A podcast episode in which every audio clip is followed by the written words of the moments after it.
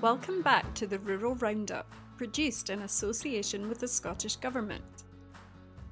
I'm Kerry Hammond, and on today's episode, farm advisors Tiffany and George are joined by SRUC's Steven Thomson, a reader in agricultural economics and policy, to spotlight what's happening currently in rural policy.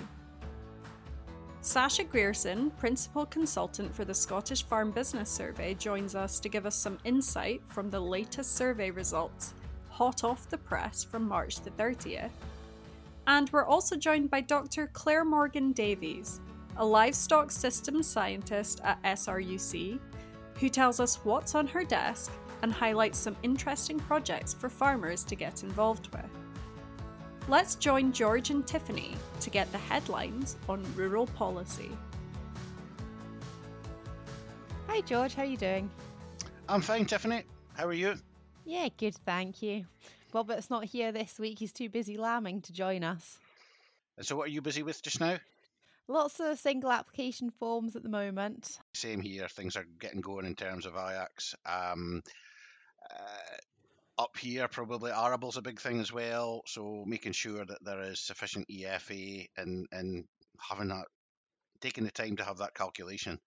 Um, but we're starting to see people getting going with, with land work, which is great to see. Uh, so it's going to be busy, busy, busy over the next few weeks, I think. Yeah, definitely very busy definitely noticed the last couple of weeks there's been a lot of people wanting land maintenance forms completed because they've gone and made some changes to the field. But there's a new online system um, on rural payments which you can use for making the changes, and I have found it really quick and easy to use. And you can make changes very efficiently, and they're being processed very quickly as well. Um, you can still do it the old fashioned way with the pen and paper and send it to them, but uh, I find it's a big time saving. Definitely, definitely. I've, I've got even even I've managed to get used to it, and it's uh, and it, it works for things like merging, splitting fields. It's it's really quick. Yeah, definitely. So we don't have Robert this week, but I'm delighted to welcome a new segment that we've got. So every quarter we're going to have a policy update on the show, and I'm very happy to say that we've been joined by Steven Thomson today. Hi, Steven. How are you doing? Hi there. Good to join you today, uh, and hopefully we can join in in a number of sessions over the next year. It's great that you're here today. I've definitely noticed um, with people coming in to do the single application form, a lot of people are beginning to ask what's coming next and what's happening. So why don't we just start? Why are we having such a big change um, in policy going forward? Well, I suppose the number one change is that the the Scottish government are now got multiple objectives to which they're trying to deliver. The key ones are biodiversity changes or improvements, uh, and also climate change improvements. And we are also out of the European Union, which means that the Scottish government has had to do some incredibly heavy thinking on where future agricultural and land use policy needs to go. So the, the multiple drivers are now are in play, including food production, rural communities, rural development, upstream, downstream supply chains. Uh, there's a hugely complex set of factors now at play, but the key drivers, the new drivers, really are those biodiversity and climate change objectives. There's an awful lot of things for the government to have to juggle to try and get the balance between them all. Indeed, and uh, juggling them all within the same finite budget. Um, and that budget is declining in real terms because of inflation. So, uh, farmers are all too aware that their input costs um, have gone through the roof in the last couple of years. And then their output prices, whilst they may have risen, are not rising as rapidly. Um, that then means that what the government can buy in terms of the, the, the, the monies that the, the, the agricultural support budget put, puts out that's declining in real terms. So, whilst the government are trying to deliver more and more for the budget, uh, the budget ain't going up, uh, and that's a bit of a problem for me. Um, one of the things I'm finding when I'm meeting farmers and that just now doing the IACS is um, they want to know just how many, well, what's the time scale? How many more years am I coming in to fill out an IACS and what's, when's something else going to be there? $64 million question there, George, is um, when will IACS disappear? I don't think it will in any kind of real form, in a sense. Uh, I think there will always be a requirement for that level of detail to come. It will be increasingly more complex uh, as we get down to what the government are called enhanced conditionality measures. Uh, those enhanced conditionality measures, some of you are already doing it, or some of the farmers are already doing it in the in the group uh, through ecological focus area. These are enhanced conditional measures that the, that came in through the Common Agricultural Policy. And if we think about what is what the government are trying to achieve with the new policy, it's using that cross compliance, enhanced cross compliance type approach in order to deliver more for biodiversity and, and more for climate change. But as I said, that becomes more complex. You will know that if somebody's got ecological focus area on their SAF form, um, then that means it's slightly more more complex than somebody that doesn't have arable areas. Uh, and that level of detail will come for all types of farms across Scotland. So the upland farms, the, the livestock farms that, that haven't got arable areas or haven't had to do ecological focus areas, this will all be relatively new to them. So, so there's a period where we probably need to bed this into a system. And I think that's what the, the government are trying to do between 2025 and 2026 is actually start that transition process. Um, but the, the key for the farmers, I suppose, in that sense, is that uh, until 2025, payments, so this year and next year, your SAF forms going to be unadjusted, I think. In 2025, it will change because the government have got an objective or, or a promise, um, a party promise, um, that 50% of all agricultural support will have what they are classifying as enhanced conditionality. So there will be one or two new measures. They're getting announced by June at the end of this year for 2025. That then gives people a bit of a window in which they can understand what the government are going to want from that uh, and start making the, the adaptations towards that. Then, if and when things get through Parliament in terms of this new agricultural bill and all the, the secondary pieces of legislation that come beneath that, the government are talking about 2026 as the launch of new legislation and a new scheme and transitioning out of the old scheme over a number of years after that.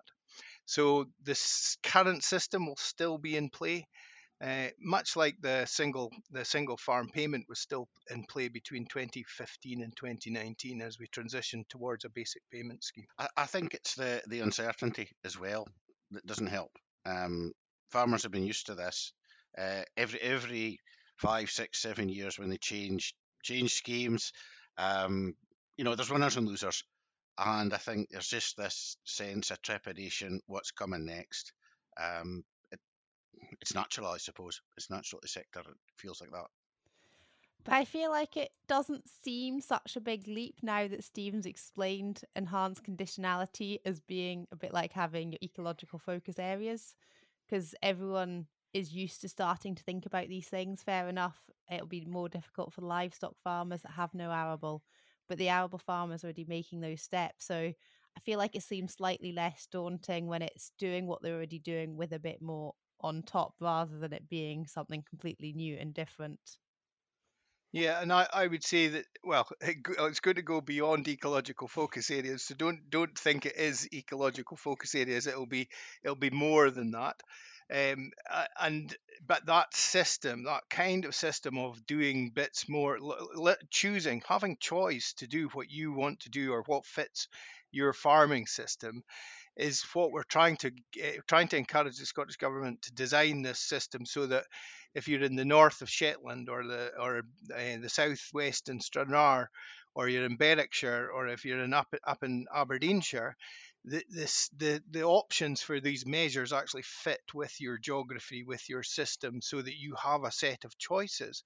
Because the last thing, if we don't let farmers have choices in this and it becomes too prescriptive, then it becomes a real ch- challenge, and farmers will will probably farmers and crofters uh, will probably turn their noses up at some of it. Yeah, there's definitely a huge variation in farms um, across the country. So it's great to hear that there's going to be different options available. Do you have some examples of options that you can share with us? Yeah, there's a the, the Scottish government have produced um, a, a route map, a route map as they call it, uh, which is their agricultural reform route map. It gives you the timelines of uh, when they're expecting to make changes, when they're expecting to make announcements, when they're expecting legislation to be passed, when they're expecting schemes to be launched. Now, that is all in the public domain. It's on the Rural Payments and Services website that farmers can go and look at that. Alongside that, there are a list of agricultural um, reform uh, conditionality measures. Um, and I would say, and, and I, have done some work for the Scottish Government on how this could all play out. Um, and I would say that there's an awful lot of those measures are understood for arable systems. There are some of them are AECS schemes measures, uh, bringing them in to be uh, more encompassing across all farming, all arable farms. So we've got lots and lots of measures for arable. We know what works on arable grounds. There are fewer measures on grassland, and there's very few, as far as I can see, on rough grazing farms or rough grazing areas. Uh, and it will be vital that we actually have a suite of measures uh, that are, are eligible for rough grazing areas because obviously some farms and crofts are dominated by rough grazing. So it's important that we try and get a little bit of engagement with the sector to try and uh, see what, what measures would work better in these areas and get some feedback loop on that. In terms of the measures, there there are also some measures specifically for livestock. And uh, when I've presented um, the measures to farmers, I, I get a quizzical look um, from some farming sectors saying, "What do they mean by what do they mean by genetic improvement and and better feed feed efficiency, etc." And I think those have to be fleshed out considerably um, in terms of, in terms of what what actually is expected. Um, our farmers that are finishing livestock or in a dairy system uh, or if you're winter housing, are you going to have to actually feed your animals methane inhibitors? These are kind of questions that the government are actually talking about um, because obviously with enteric methane production, that's one of the biggest contributors to Scottish agricultural's greenhouse gas emissions envelope. So um, th- those are the kind of measures. Also, minimum tillage, you know, field margins, all of the stuff that you're aware of that works in AECS and also in um, in EFA type measures. So so there are there are the list of measures that farmers will see will largely be things they've seen before in some that, guys. That'll give them a bit of confidence if they've seen these things before in some guise. So going forward, like so the AECS scheme, eh, those kind of schemes going to remain, or is it all going to be part of one the new version of your basic payment scheme? Well, here's another sixty-four million dollar question. So, the the key here is the, the government have gone with a, a are, are taking forward a four-tiered system, and the first tier is a basic payment type system. So you may be uh, having to help farmers, or farmers will have to think about what they're calling a whole farm plan. Nobody is really sure what is going to be in that whole farm plan. Uh, in my head, it would work best if it is it's simply uh, on a field by field level. If you're selecting which of these measures that you're doing, then we've got a bit of a footprint across the farm, a bit like what you do with ecological focus areas. But there will be other measures in there that the government are keen to cover, uh, including fair work principles, um, things like that. The second tier is to do with enhanced conditionality, uh, and it should be. And the, the, the current thinking is for the first tier will be 50% of support payments, your direct support payments. Um, the second tier will be 50% of direct support payments. Uh, that second tier is where these enhanced conditions come in. We're not 100% sure, or I've not been sighted on anything that actually shows exactly how that system will work. In my head, it will work on a points based system or like ecological focus areas where uh, a hectare isn't a hectare, they have different weightings, uh, and you will have to meet X percent of your arable land, or is Y percent of your grassland, or Z percent of your rough grazing area. That's the way it would work in my head. The third tier is your competitive scheme. So the first two t- tiers are uncompetitive. And I think that's the most important thing that farmers actually take out of this conversation is that the first two tiers are uncompetitive. They are, if you apply and if you are doing these measures, you will get the support payments. that uh, those support payments, the second tier, I've also heard in a lot of meetings are that well, I shouldn't do anything now because it's going to in, impact on how I can get supported in the future. I would say um, do it now because um, we will be paying, and the government have made in an well, it's buried somewhere within one of their presentations, is that they recognise and they will support and pay people that are already delivering, and that has always been a worry for the industry. Is that if you're already doing it, so if you're producing the, the if you're the most efficient producer and you're doing everything you can for biodiversity, low greenhouse gas emissions, there was a lot of people giving me feedback saying, "Well, I've got nowhere to go," uh, and they should take uh, they should take solace in the fact that they will be supported and recognised for doing the good that they're already doing, and and that's a really really vital message.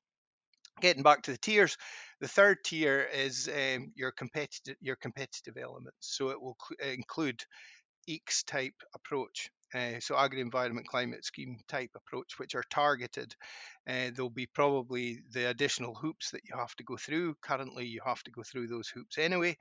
Um, you may have to do a biodiversity audit in there. In there, uh, that is one thing that's been being discussed quite often. Um, and in there, there will be hopefully things like food processing marketing grant scheme, etc., etc. And then in the fourth tier, they're calling that complementary measures. Uh, and those complementary measures include the Farm Advisory Service, but also include peatland restoration, forestry grants, etc., etc. Um, the biggest questions, I suppose, from an industry perspective are where does voluntary coupled support sit? For me, it has to sit in tiered one and two because it's, it's essentially a direct support payment. And where does uh, the son or daughter of LFASS sit? Um, in terms of less favoured area support scheme. Uh, again, for me, it's a quasi direct support payment. We can link it into um, tier two, the, the conditional eh, enhanced conditionality measures. And, and if we can do that, we could likely simplify the LFA scheme support. Um, but again, those are decisions that have to be made. And as I said at, at the outset, the Scottish Government policy officials are having to juggle a heck of a lot of different things at the moment as they try and put primary legislation that is fit for Scotland, designed in Scotland, fit for Scotland, uh, into the mix. There's definitely a lot going on in all of that lot. Um, I feel like I need to sit and listen to all that back again to make sure I can get my head wrapped around it. Well, wait until you hear about the biodiversity strategy and then the, the new forestry strategy and then the new land use strategy and then the climate change plan. The, government are bound by an awful lot of what they're calling legally binding targets now. Hence the reason that the, the agricultural policy is having to do an awful lot of heavy lifting. Um, you know, and, and this is where we need to be smart as an industry and make sure that politicians across the country, both at Westminster and at, at Scottish Parliament, better understand all of the all of the things that or all of the heavy lifting that agriculture and land use are going to have to do over the next 20 or 30 years if we are truly to deliver on biodiversity enhancement if we're truly to deliver on food security uh, and if we're truly to deliver on net zero as a country so what about greening what tier is that going to be sitting in so currently, I think the thinking within Scottish government is that it's it's part of tier one. Um, but my perspective is slightly different in that I think that the ecological focus areas uh, in in the greening measures are already enhanced conditionality. Um, but of course, they're thinking in in terms of uh, doing something additional for the money monies just now. But I'm thinking more about logical structures uh, of what we do. Where tier one is is your your GAEC measures, your your good agricultural and environmental conditions, and your statutory management requirements. If we actually want to bring in new ones, new SMRs or GAEC measures, then that's fine. Uh, but keep the the ecological focus areas in in uh, in tier two. Uh, where you might want to increase the proportion of land or you might want to increase some of the or, or, change the measures within there or the weightings that are on these things. At the same time, um, there's a lot of producers uh, making a switch to organic. How do you think this is going to apply to them? So um, the levels of support, uh, and again, it comes back to um, the, where uh, organic sit. Organic conversion monies would likely come in into tier three. Uh, but by rote of the fact that you're doing organics, that may mean that you've got uh, what they would call equivalence measures in tier two. Um, so the, the, the, list of measures, it may be that by the time that, you've got full organic conversion, that you've you've actually meeting some of those conditions. So um, again, it, it, could be a it could be a nice a nice uh, outcome for some of the organic producers. I should also mention, uh, and I'll throw this right in, um, is that um, we've been doing some thinking about this is really daunting for very small producers um, that are maybe very significantly part time.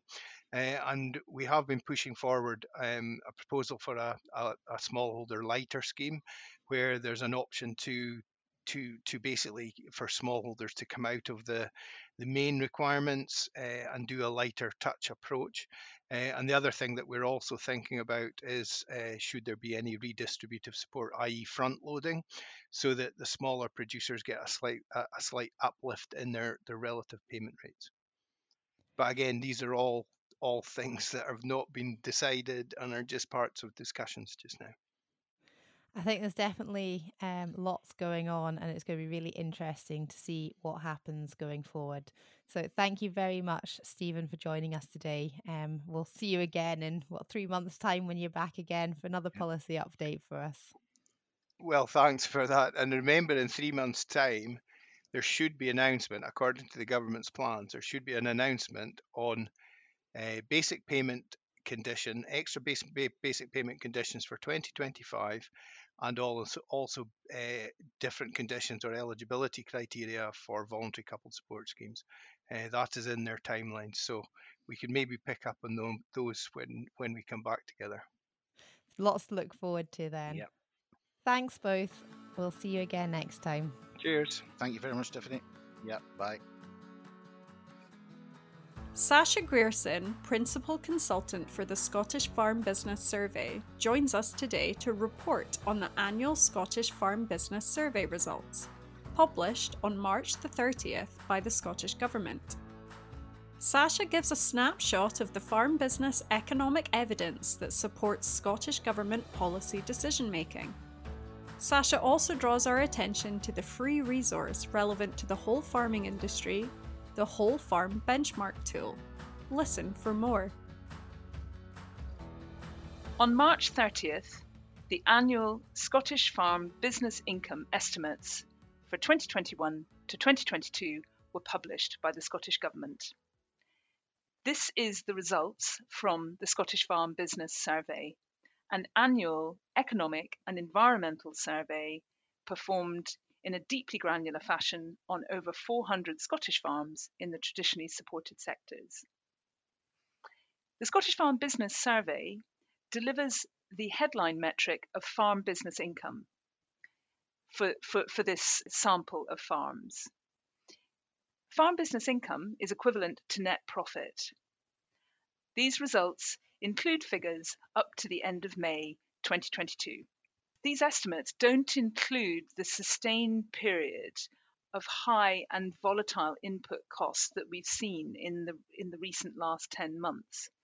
However, these figures have um, quite important value for all in the industry because they help the industry establish long term economic trends in farming, and they're also a window to help us understand the economic evidence that Scottish Government uses to inform its agricultural policy decision making. So, what did these headline figures show? The average farm business income across 400 farms in different sectors has been published at its highest for the last 10 years. It's also a sort of headline grabbing uh, figure that for the first year, the average farm is profitable without support payments at uh, an average farm business income of £5,100. The main drivers for this apparent rosy looking economic pic- picture for Scottish farming appear to be seen on the high income seen in the dairy sector and on cereal farms. They've both shown quite significant uh, and large increases from last year. And this is due to higher prices, a sustained high milk price throughout the, the, the period of time that we were reporting on, and also high prices for wheat and barley. And as I mentioned earlier, we, we haven't captured the, um, th- these figures are only ca- captured the input price rises up to the end of May 2022. So we're missing the last 10 months of income volatility that we've seen. So overall, as well, the other headline is that agricultural output on farms is up by 10%. And remember, these figures are all adjusted for inflation. So this more than input offsets the uh, 6% rise in input costs that we saw in this farming year, which here are, are up by an average of 6% across the board. This average farm business income figure is obviously for, for an average farm across a range of different sectors dairy, cereals, cropping, and livestock farms. And when we drill into the data, we see some quite mixed pictures across the different farming types. Dairy farms have shown a significant increase up to an average farm business income of over £160,000. Cereal farms again have shown a, a significant rise up to £84,600 uh, pounds and there's a similar there are similar increases in uh, in livestock in livestock farms annual farm business income, but the orders of magnitude are significantly lower. So we're seeing a range of eight eight percent increase from ten thousand one hundred pounds to eleven thousand pounds for special sheep farms, and then on uh, mixed cattle and sheep farms we're seeing a thirty percent increase from 26,000 to just over 34,000 pounds a year. So we can see that there's a quite wide disparity between the farm business incomes from our from our livestock farms within our sample to our uh, dairy dairy and cereal farms within the sample. What this tells us is when we look at the longer term trends, uh, we know back in 2015, dairy farms had a really difficult time and they've seen quite a significant bounce back. We're not sure exactly what will happen in this next year, but we but given that there's been a relatively high milk price over the last 10 months, that that that sustained increase in farm business in profitability on dairy farms will be sustained. And of course, moving on into 23, 24, that that may well drop off, as we know from recent evidence that the milk prices come under some pressure. However, since about 2015, which was a bit of an all time nadir for, for farm business income, when we look at it over the last 10 years, we haven't seen that level of bounce back across livestock farms. They have seen gains in their farm business income, i.e., their net profitability, but it, nothing of the order of what dairy farming has seen. This year's figures should not be taken in isolation. When we look back over the last 10 years of reporting on farm business income, we can see that 2015 was a very challenging year for farm business incomes across the board. And dairy farms have showed a significant bounce back up to the high level of profitability that we see today. Our livestock farms, in contrast, although they have their farm business incomes have improved over the last 10 years with a similar trend of improvement, they have not seen that quantum style of improvement up to the levels of profitability that dairy farming is seeing uh, over the last couple of years. And so this is the kind of evidence that um, that is it is it's the trends over time that is the evidence that will support policy decision making for the future. Support payments, obviously, across the board, have a significant role to play in the profitability of the whole range of farming types. However, their role is much more pronounced across all livestock farms, both LFA and lowland livestock farms. And there is also, over the course of the last two years, there remains about one in five farms across the board that are not profitable at all. And this is an interesting finding from, from the results and one that appears to be robust over the last two years. In the last five years, about 350 farms have remained in the survey sample. And there's been some interesting scrutiny of these farms uh, with reference to whether they diversify or not. So it's a trend that's been well established over the last five years that farms that do diversify have a significantly higher farm business income. And these diversification activities, they're not all large wedding venues that require huge sums of money for investment. They're often some quite small scale diversifications, uh, such as renting out buildings, um, providing some tourist accommodation, maybe some catering, mobile phone masts, that kind of thing. But it appears to be a robust finding that is maintained uh, across time. And there's something here, it's not just because a farm diversifies doesn't mean that it's necessarily profitable. It, but there's potentially something here suggesting that uh, opportunities can present themselves in a diversified farming setting. And when you look a little bit closer at the at the results, it, we can see that uh, mixed farms, farms with uh, where no one enterprise dominates production, out of all the farm types, have the largest percentage of their overall farm business income that's attributable to diversified activities, which is at 17%. That's an interesting finding for everyone in the industry to consider. So, as we mentioned earlier, we uh, we don't encapsulate the uh, our, our, our our recording win our reporting window finishes in May 2022, and we we haven't encapsulated the uh, the sustained high period of of of high input costs between May 22 and and now April 23, and so we wonder what does the future hold.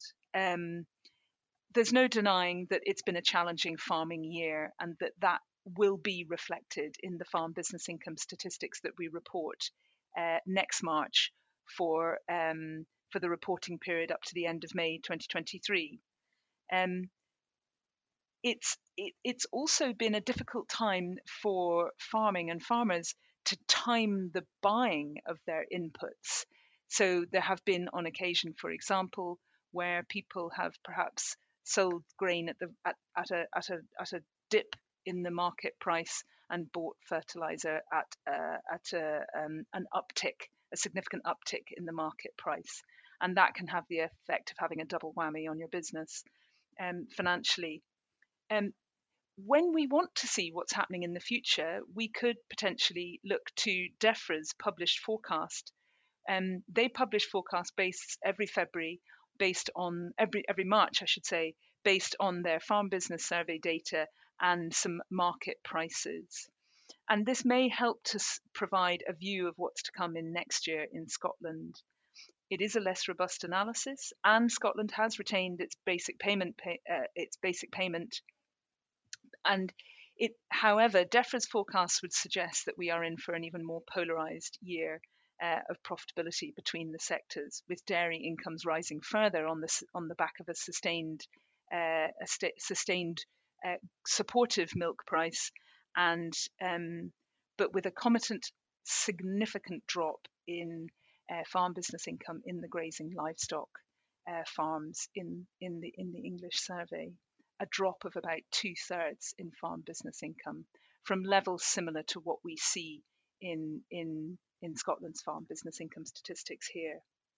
So we have seen recently, we have seen significant uh, rises in, in prices for livestock and finished cattle and sheep uh, in recent weeks, and that's that's going to be a boost to to that. So we will hope to see a continuation of of that, with which may have the potential to reverse that trend. So that's a taste of what might be to come in next year's results. In recent weeks, we've seen very strong store cattle prices and very strong prices for finished cattle and rising prices for lambs. Um, that clearly that that boost in incomes has not come before time, and we wonder whether it will be enough to reverse that apparent trend that might be coming our way based on the figures from England. The second major output from the survey is what we call our whole farm benchmarks tool, and it's the creation of a national group average dataset, which is available on the FAS.Scot website. If you search whole farm benchmarks tool, you'll find it. And it's available for everyone in industry to use to benchmark your own farm business against. The link to it is in the show notes. The last thing to say in this piece is if you feel that you, your business could benefit from joining the survey, we ask you for your farm accounts data, and in return, we give you a set a farm business report, a granular economic analysis of your business, and we'll give you a set of management accounts in effect. Also, a whole farm carbon footprint done in Agrecalc, which can be useful for grant applications. And thirdly, you get your own personalized performance benchmark report where you get your farm's economic performance and some productivity data benchmarked against the group national average dataset. Using this can help support your business decision making and help you make good decisions for the future financial performance of your farm business. You can find out more about the Scottish Farm Business Survey and how to join it by contacting Sascha Grierson directly. You'll find all of her contact details in the show notes. Claire Morgan Davies, a livestock systems scientist at SRUC, Scotland's Rural College, joined me to tell me what's on her desk. So, on my desk at the moment are three big European project I've been working on for the past two or three years. The two first ones are what we call thematic network, and uh, they are mostly uh, targeted at farmers. And we're trying to have networks around discussion um, on various topics. So, one of them is called EuroSheep, and EuroSheep is really to look at uh, nutrition and health management for sheep. And the other one is called SMART, uh, which is all about precision livestock farming and digital technology for small ruminant. So these two projects are based around um, a lot of discussion network, workshop, and transnational workshop. Um, and we're trying really to have farmer engaging with that and joining us on these workshops to discuss their needs, kind of solution we can identify for them, and encouraging them to um, engage in that discussion. The third project is a bit more research project, but still, I think, interesting to farmer. It's called TechCare, and we're trying to encourage the use of uh, precision livestock farming technology. So, um, in uh, in clear, that's just an innovative tool, and uh, we're trying to use these tools to monitor welfare on sheep and goat farms. So EuroSheep project, which is a, one that's finishing quite soon, actually finishing in at the end of June. This one is really useful for farmer. We we've been looking at needs that farmer have around animal health and nutrition. Then we've identified solutions from the eight different countries that are part of that network. So when farmer join workshop in the UK, they can uh, tap into that knowledge from other farmer from other parts of Europe and we've had um, sadly not all our international workshop could be done um, in in presence. We had to do them online because of covid but we managed to go to greece and to turkey last year. And this final seminar we're having very soon in beginning of may in france. And i think that's where farmer really profit from these events is that they meet other farmers from other countries and they can exchange and discuss about their practice, how they do things, and maybe a solution from a Greek farmer will be applicable to somebody in Scotland. So that's where these projects are really, really interesting, as well as seeing different culture and different way of doing things. So the SMART project um, is a similar format to the EuroSheep one. Uh, this one started a bit later, so we still have um, another 18 months to go. And in SMART, what we're trying to do is try to demystify the fear around using technology on sheep and goat farm and trying to show farmer how they can use existing tool or tools they might want to buy and and just basically give them a, an idiot's guide of how to use them.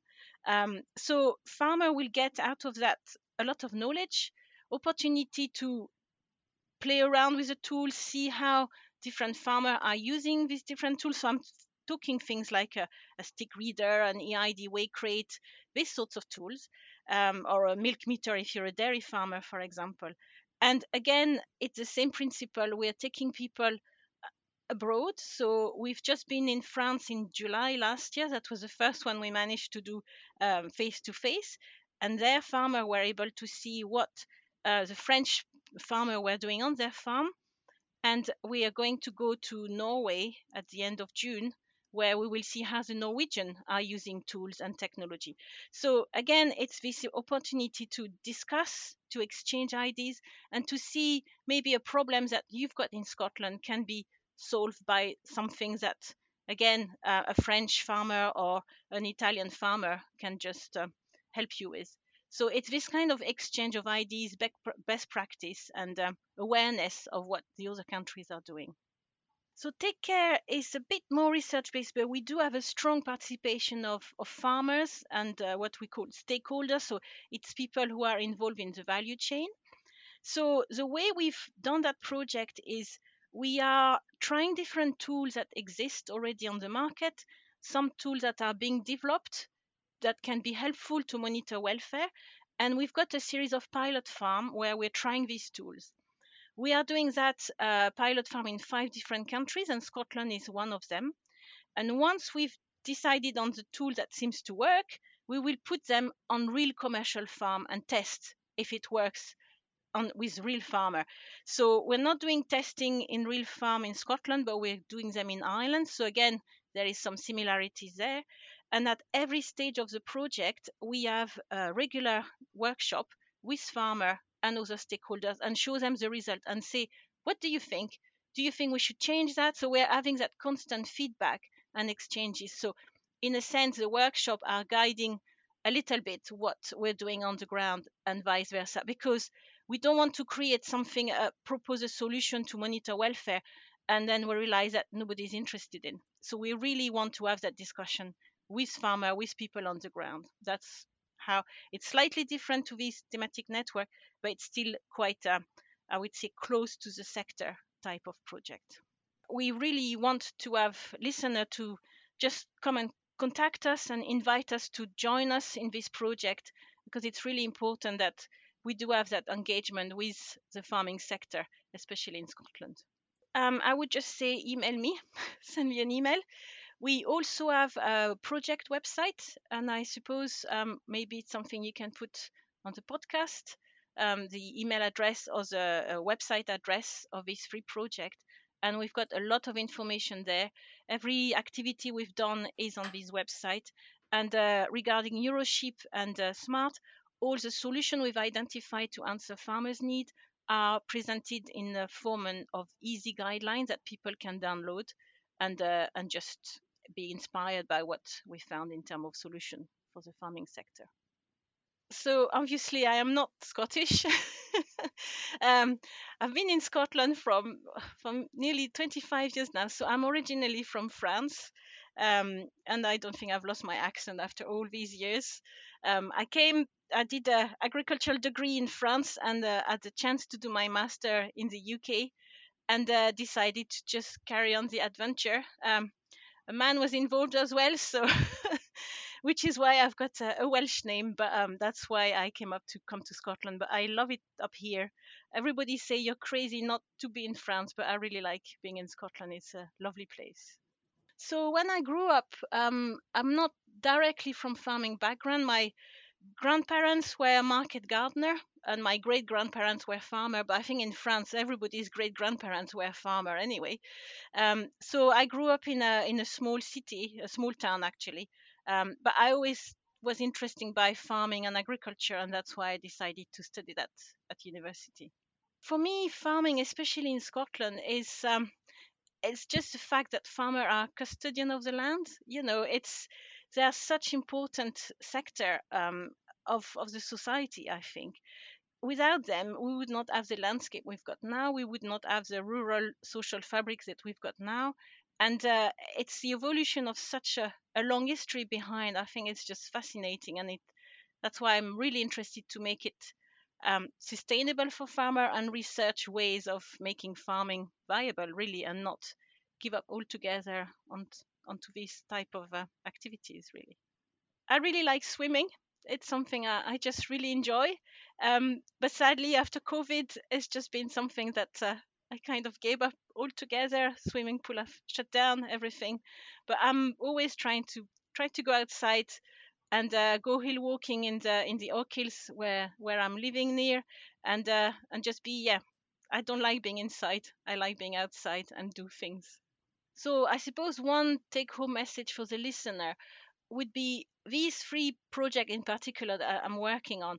We are really keen to have farmers' involvement, so please contact us um, and or visit the the free website I was mentioning.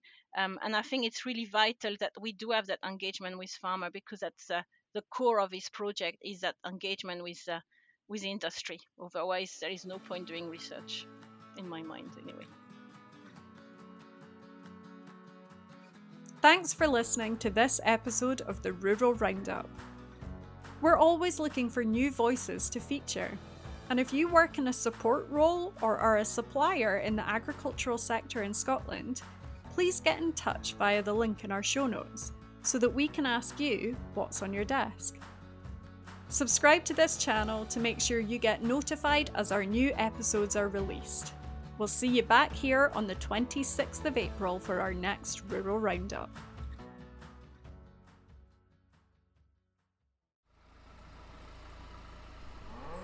The Farm Advisory Service Podcast.